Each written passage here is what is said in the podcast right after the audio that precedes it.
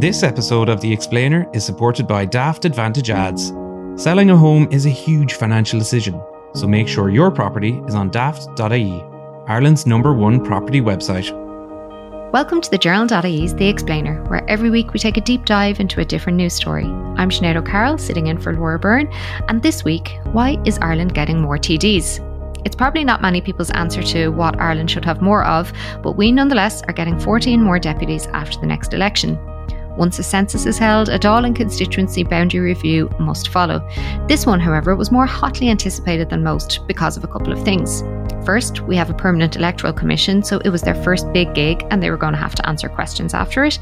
And it was always going to have to be a significant one given the population jump noted in the last census. Side note, there are now more than 5.15 million people living in Ireland. After months of work, the Commission issued its report and decisions today. Something that, as I read during the week, was keeping politicians up at night with cold sweats, because with one flick of a pen on a map, they know they could lose their ability to get elected. So today we wanted to explain how that would happen and who it might happen to. To do it, we have a very busy studio. Firstly, I'm joined by the Electoral Commission CEO, Art O'Leary, and later I'll be chatting with our own Political Boundary Commission squad of Jane Matthews, Ronan Duffy, and Christine Bohan, who were all excitedly up and at it early this morning for the report's publication. Firstly, Art, the Constitution has us all gathered here today. Can you tell us what it says about how the Dáil should be made up? Okay, um, the Constitution is very clear. There are two provisions um, which affect the makeup of the Dáil. One, it says that there should be one TD for every 20 to 30,000 people. And secondly, that the level of representation should be the same throughout the country. So what that means is that there can't be a TD representing 21,000 people in Clare and uh, a TD representing 30,000 people in Dublin Fingal. It has to be the same throughout the country. So that's what um, the the complex bit that's added to it. So with the recommendation today of 174 TDs, that means now that we have one TD for every 29,593 people, and that number has to be more or less the same throughout the country. So in Donegal, in Kerry, in Wexford, and in North Dublin, South Dublin, Cork, everywhere. And so, why was this boundary review seen as more significant than previous ones?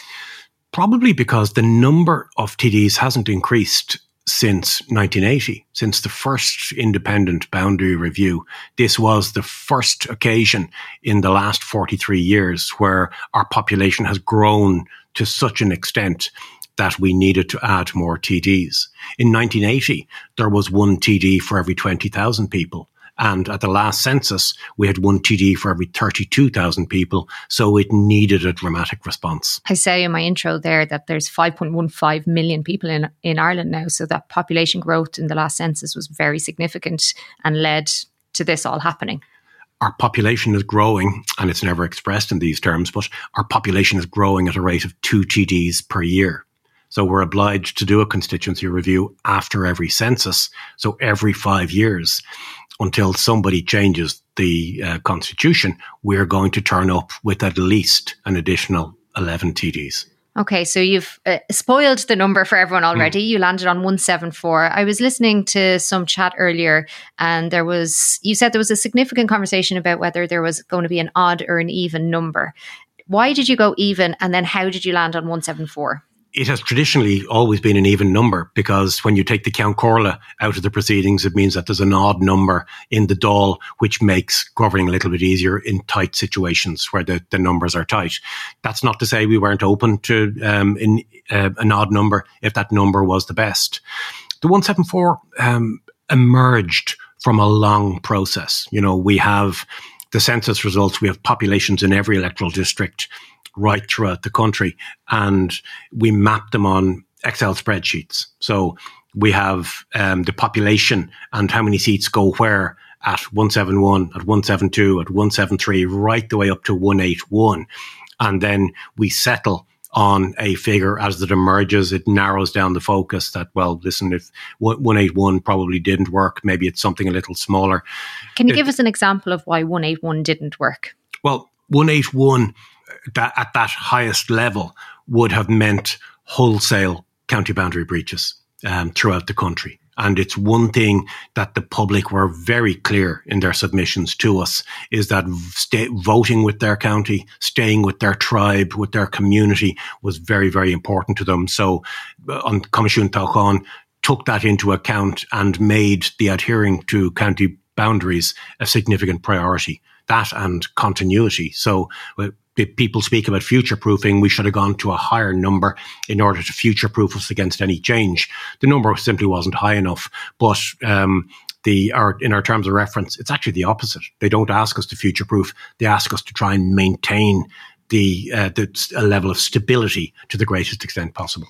Who gave you those terms of references, and why was the highest number available to you one eight one? The the Oireachtas decided on foot of a government proposal, the government brought in a bill which said that, um, as well as the constitutional provisions which are um, which are set in stone, also they said we must have three, four, and five seat constituencies. We must pay attention to county boundaries. We must pay attention to geographical um, features, so rivers, lakes, mountains, etc. So that doesn't always apply, but in places like Dublin and Cork, where we have Northsiders and Southsiders, and rivers are an important feature. The Shannon dividing the middle of the country is an important feature as well. So we must pay attention to that as well. And the number, the Oireachtas set the number, the range from 171 to 181. So the commentary has has been for the last year or so about having um, whether we were going to land on 11 extra TDs or 21 extra TDs or somewhere in between.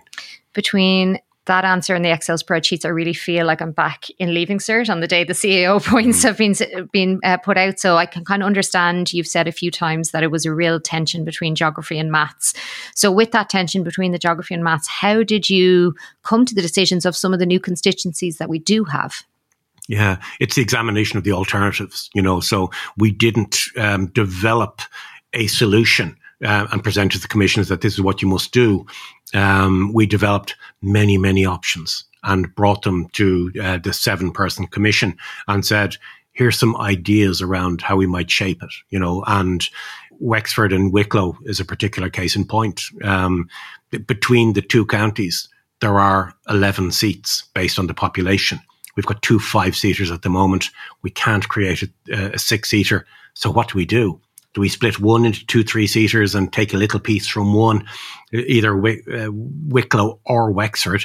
Um, but what the commission decided to do was something innovative, really, is to create two four seaters and then in the centre have a substantial three seater with a significant proportion of Wicklow and North Wexford, South Wicklow and North Wexford, which forms a brand new constituency. So there is quite a good connection between the people of South Wicklow and North Wexford as well. And when you look at that region in its entirety, that worked well. If we hadn't done something with Wexford and Wicklow, it probably would have affected how we dealt with Carlow Kilkenny and Tipperary and even Waterford and where the extra seats went and Laois and Offaly as well, because when we're working this out, this is a perfect amp- example of our ankle bone connected to our elbow.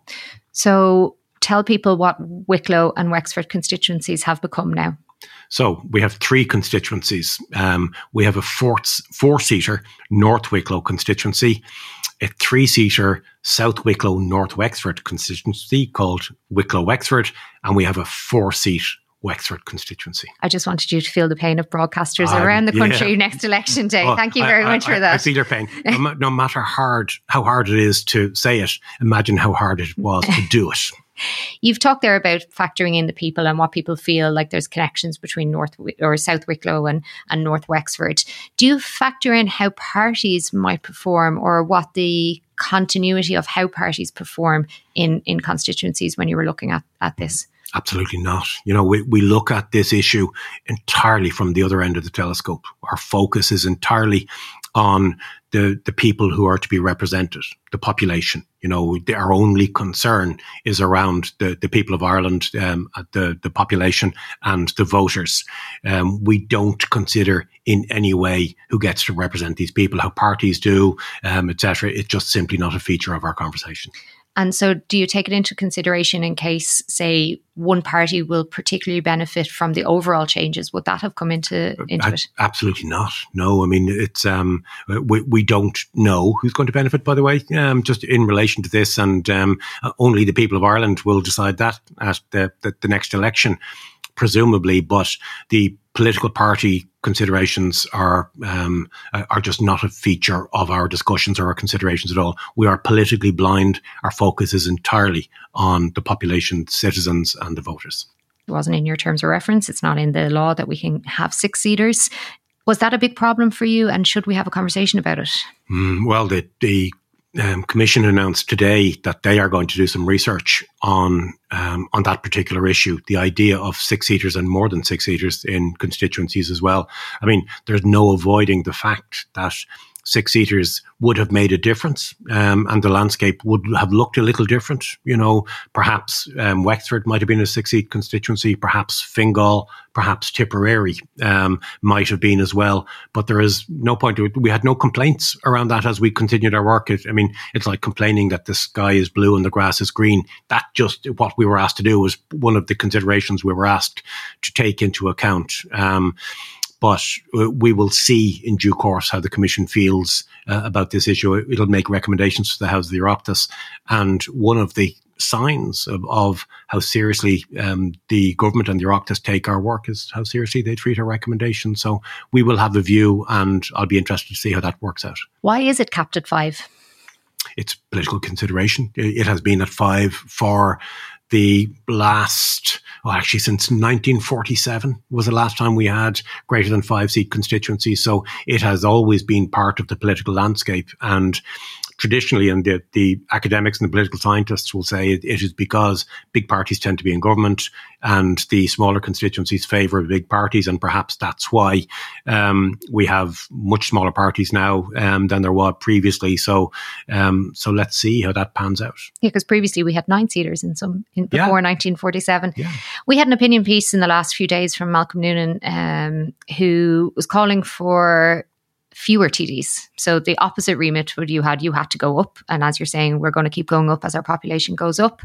Do you think the changes today could make a difference to parish pump politics that actually will get more of it because there'll be more representation of more people so it becomes more local rather than maybe more national which people like Malcolm Noonan are calling for well we have called for a, a national conversation about this issue and again it's something that the uh, commission is going to conduct some research um, into this question of third 20 to 30,000. You know, it, it, it, did, it may have suited the population in 1937. Perhaps we need to ask the question, is it still um, suitable for the Irish population? I've seen mixed views. You know, there have been some prominent uh, political figures in the last couple of days saying, "No, isn't it okay the way it is? People get a, a level of service, um, and and that works fine." And others saying we should cap the numbers. There are many, many ways of uh, changing this. You could change twenty to thirty thousand to thirty to forty thousand and keep going. You could cap the numbers, um, or there are some more innovative solutions available um, in Europe. And I, I've seen people um, like Professor David Farrell and, and Michael Gallagher uh, commenting on the, the, cube root formula, whereas the cube root of the population should be the number of politicians, which in our context as uh, 5.1 million people, the cube root of that is about 171. Sounds about right. and uh, where we are now at 100 and uh, at 6 million, um, our ratio could be um, uh, 200 TDs, but using the cube root formula, it'll be 180. So maybe that's something. It's difficult to see that you would put a cube root formula in the constitution, but again, it, these are issues that we will certainly look at in um, in the months ahead and make a recommendation to the House of the and let's see how that travels. I think there'll be two competing popular narratives around more TDs because people do f- feel represented when they have a TD in their town. There's constituency office nearby that they can go and sort issues that they know TDs can sort. You know, passports got lost, etc., etc. Birth cert hasn't arrived, and there's obviously bigger issues as well, not just trivial things. But also, people don't like how much each individual TD costs the taxpayer because you're talking about significant salary, you're talking about pensions does the cost consideration of extra TDs come into the commission's work? No, not at all. I mean, they, it, it's not something that's in our terms of reference. Didn't even feature in um, any conversations. The Commission met on 13 occasions since the 9th of February um, to have a look at this issue, and never once did the cost come in because it is a matter for others to manage. You know, the um, the Dáil cannot even seat. Um, 174 TDs. Um, right now, I read a figure that the maximum capacity is 169. So that has to be managed in some way. But uh, there is a cost here. One of the main criticisms of, of the work of the Commission today has been that there are constituencies already that have more than 30,000. So the Constitution says you should have a representative for each t- between 20 and 30,000 people. Some of the constituencies have more than 30,000.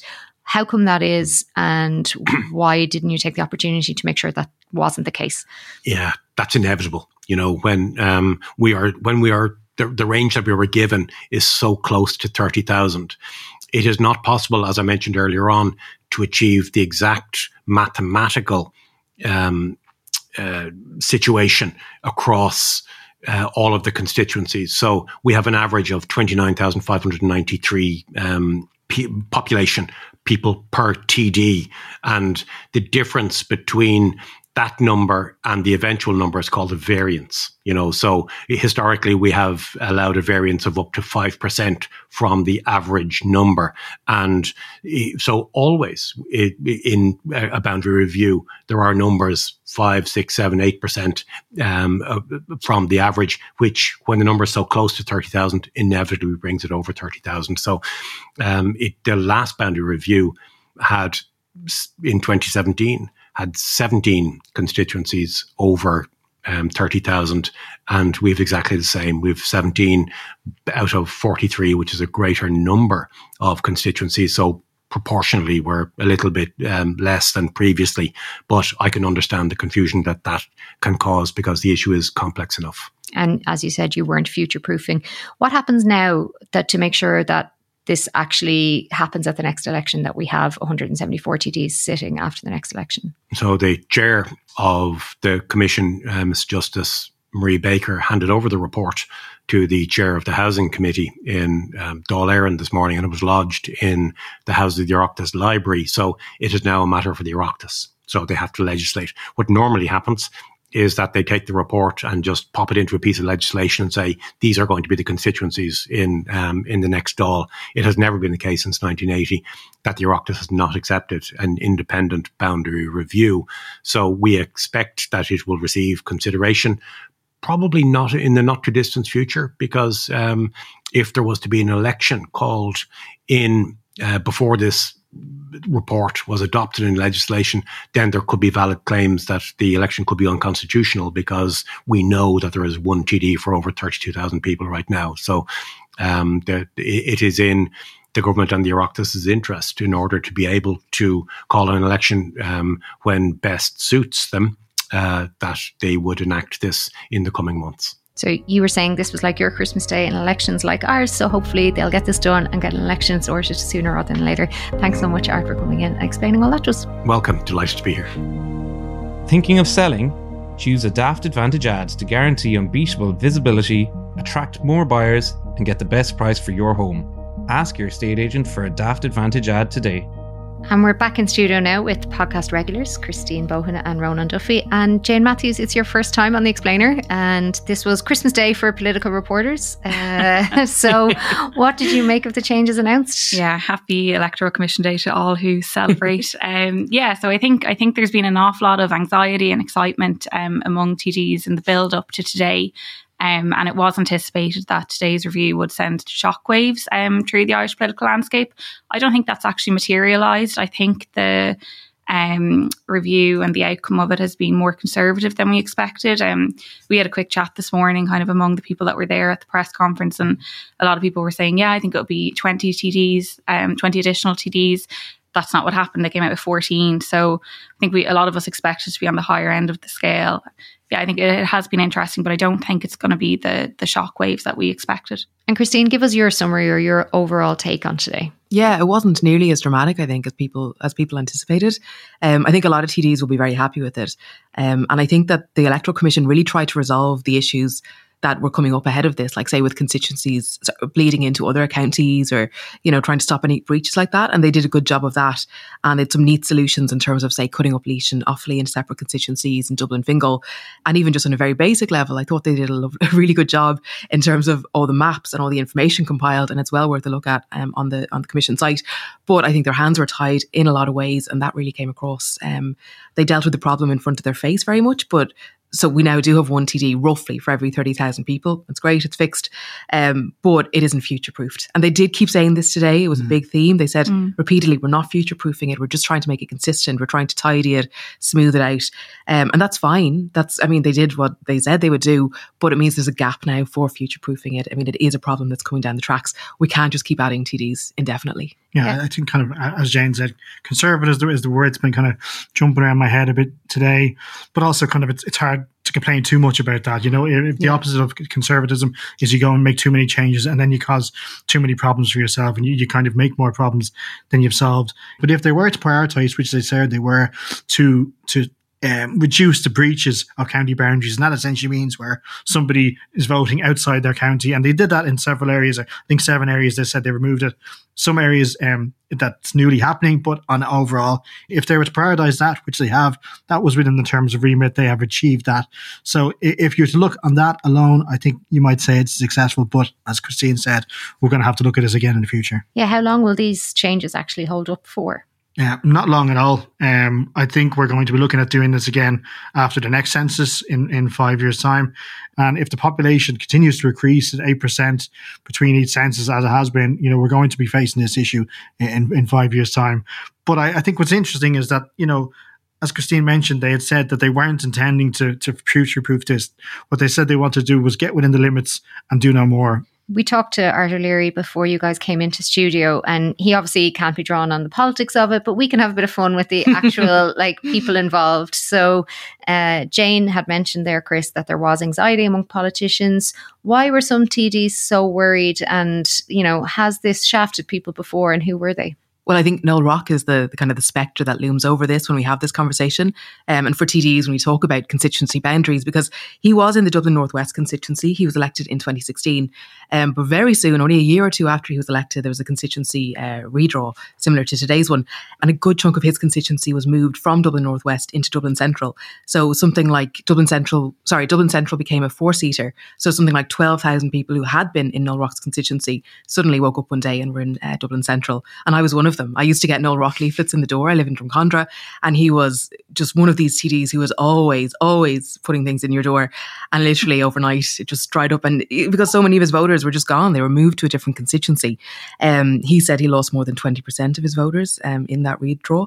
So when the election happened in 2020, um, he ended up being squeezed. Unsurprisingly, he it was a three seater in Dublin Northwest. He ended up coming fifth behind a strong uh, Solidarity People Before Profit candidate, and he he didn't make it. So I think that's the kind of thing that politicians are are concerned about when they look at these um, the, these redraws. And I thought one interesting thing today was that Noel actually made a submission to the Electoral Commission about what he would like to see changed, obviously based on his experiences of what happened in in the 2020 election. Um, and he was arguing that Dublin Northwest should be moved from a three seater to a four seater. Um, he was saying that it would help to be to create a, a fairer, a more proportional um, system. Which I think is a fair point for him to make after uh, what he's been through. He was saying Dublin Northwest would be a good place to start if we're trying to move away from three seaters and towards four seaters. Um, so I think he's very much the kind of the name on TD's lips or in their minds, or they're concerned about what the, the repercussions could be for them on a personal level. Yeah, because the changes, uh, Art was saying there's changes that affect politicians, but then there's changes that affect people. Uh, Jane, what you, is the biggest change we need to know about? Yeah, so I think on a, a, very top line level, it's the new number of TDs. So we're going from 160 TDs up to 174. That's um, an addition of 14. Beyond that, we've gone from 39 constituencies up to 43. So that's four additional constituencies. Um, and as Ronan was saying, like a key part of what the Commission were trying to do here was to um, reduce the number of county boundary breaches. Um, so they recommended the removal of seven of the 10 existing um, county boundary breaches and proposed just uh, three new breaches. That's the tongue twister when you keep saying But um, Offaly and Laois were kind of one of the um, constituencies affected in that way. So they've been split um, and they will each have a county of their own constituency.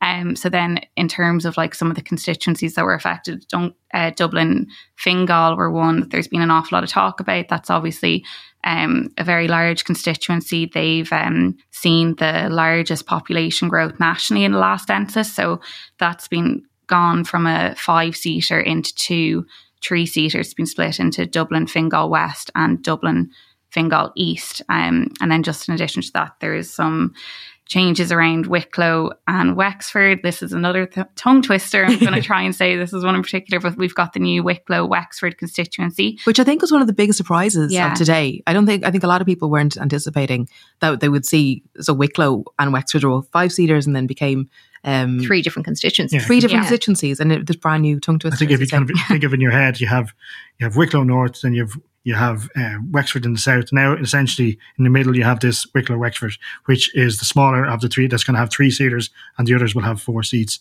So between them, they're going to have 11, and it's an increase from they had 10 between them. Now it's 11. But you know they've they've had to squeeze it between three, and the difficulty is that you know I think four of the TDs currently are in in Wicklow uh, are based in the northern part of that constituency. So you know what are they going to do now that the constituency has essentially been broken up and reduced to a three seater? So it's going to make for you know very very close counting when, when, when the election comes around. Yeah, dogfight, as Christina, mm. our political correspondent, has said that they're the people who might lose out. Mm. Those someone in in Wicklow North might lose out, and big personalities there, and Stephen Donnelly, Simon Harris.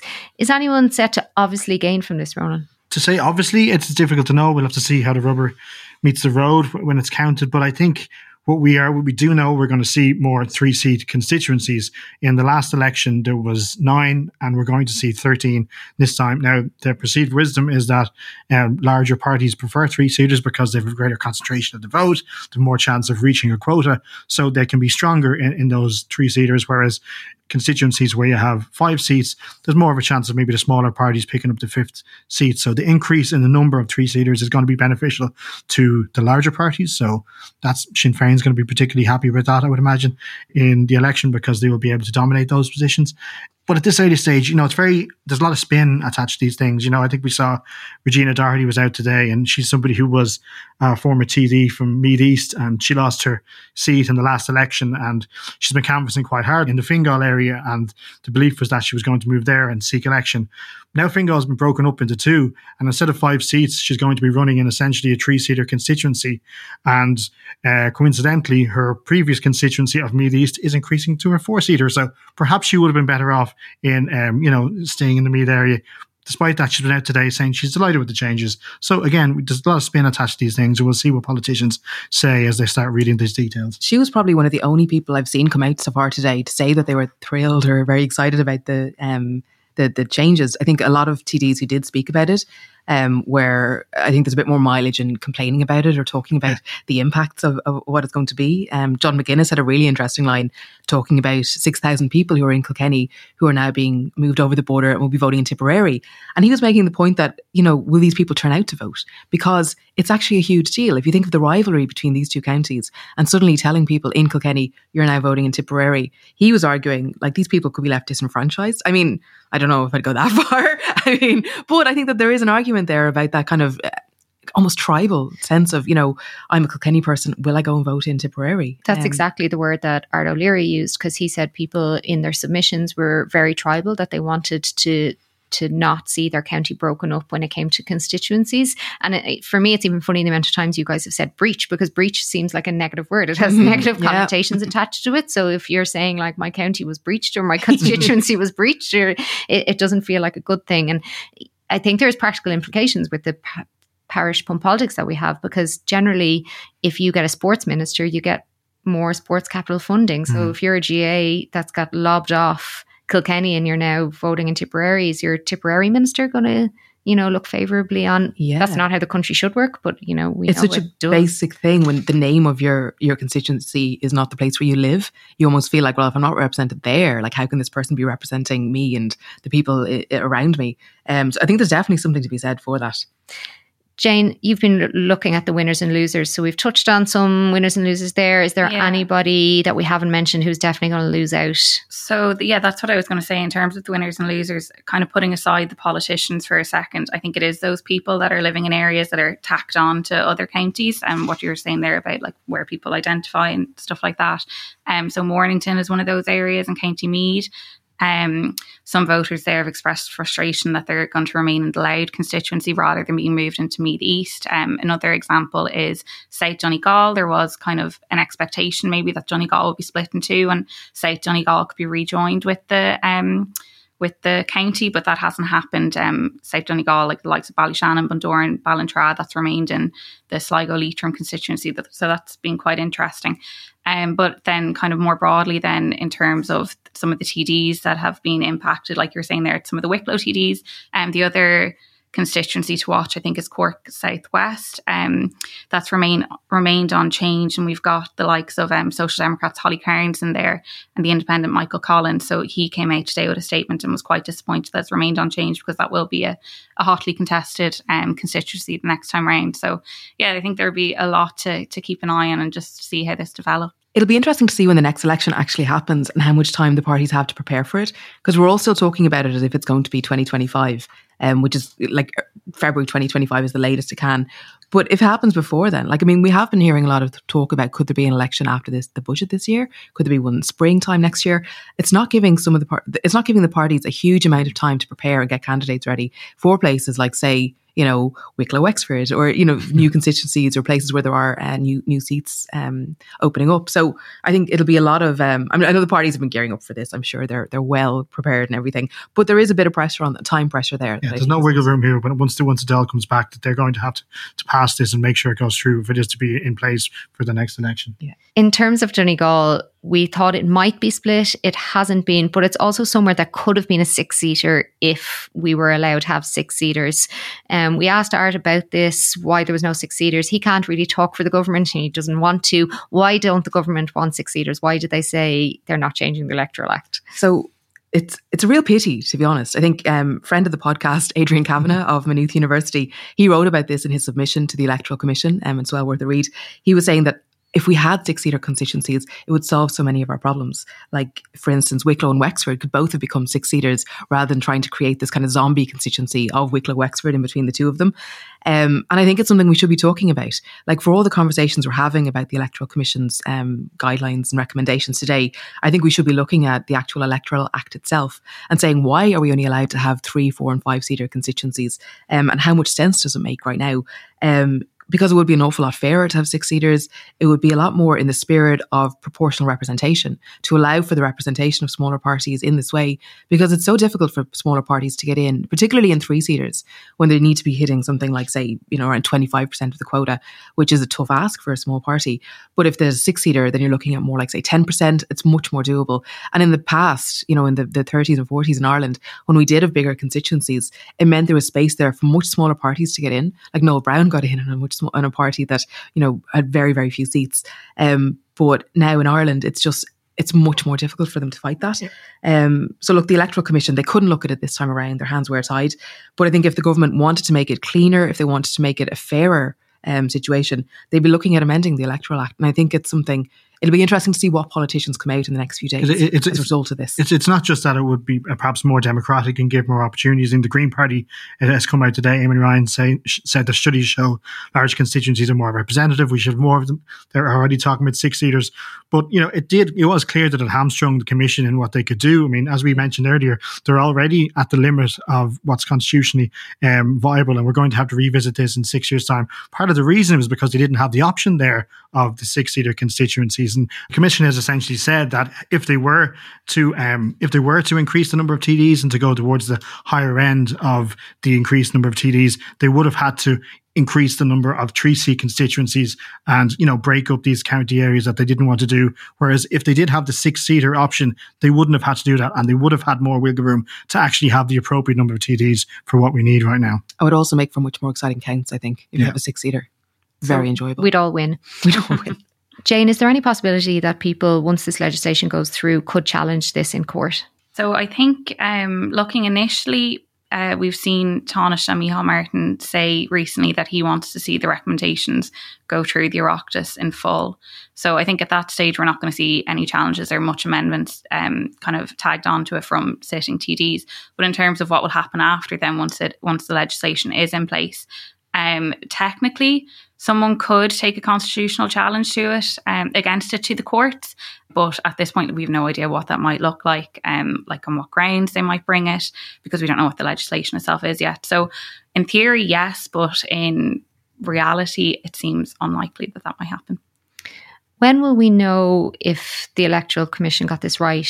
The, their first boundary review as a entity that stays in place. It's the first time we've actually got to talk to them afterwards because usually it just gets disbanded after they give the report to the Oireachtas. So it's it's a little bit different in that way that we will actually be able to say to an actual body, "Hey, you got that wrong or you got mm. that right." But when will we know? I suppose when we get we see the votes being counted, if we have recounts that are going on for weeks and people making challenges on the basis of certain changes that were made. We perhaps make a judgment at that point.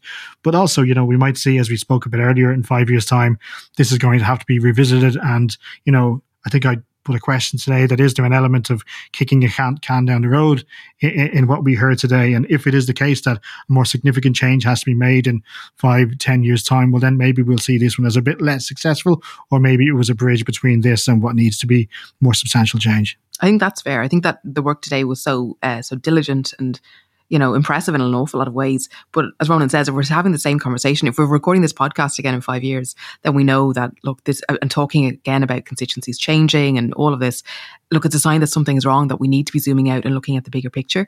Um, and I think today was kind of tweaking at the margins a little bit mm. rather than trying to change the rules. And, and they couldn't, again, their hands were strong, like they couldn't, there's not a huge amount they could do, but they did what they could.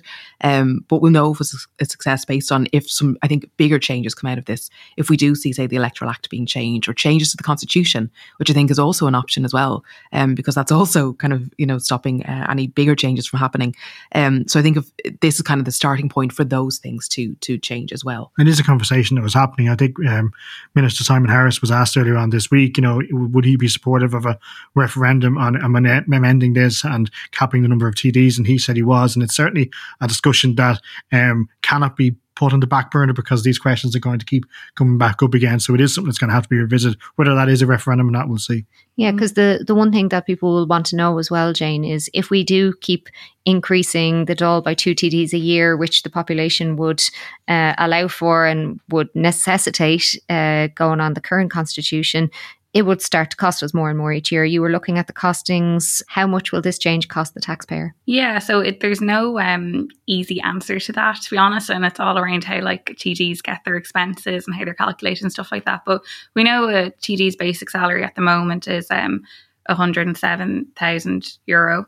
And then on top of that, they have their expenses, and that, that can really, really range. They can claim up to I think around 130,000 a year, depending on what it what that is. It might include like transport and travel and energy bills and that sort of thing.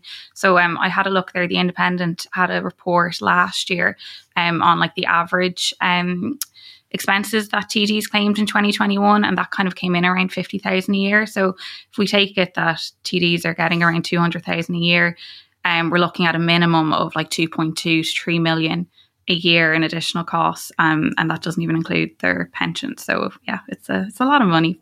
I will leave it up to our listeners to decide if that offers value for money or if they want to join the conversation about capping the number of TDs and changing the Electoral Act.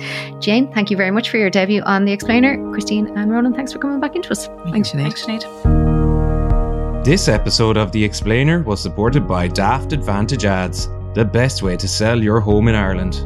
Looking to get the best price for your home? Ask your estate agent for a Daft Advantage ad today. Thank you for listening to The Explainer, and a big thank you to Jane, Christine, Rónán, and Art for joining me today. This episode of The Explainer was brought to you by senior producer Nikki Ryan, production assistant Stephen Fox, and Laura Byrne. If you enjoyed this episode, please consider supporting us so we can continue to make more just like this one. There's a couple of things you can do. Head to thejournal.ie forward slash contribute to become a monthly subscriber or make a one off donation. You can also leave us a review and rating wherever you listen to your podcasts. It's a great way to make sure other people will listen and love it as well. Thank you, and catch you next time.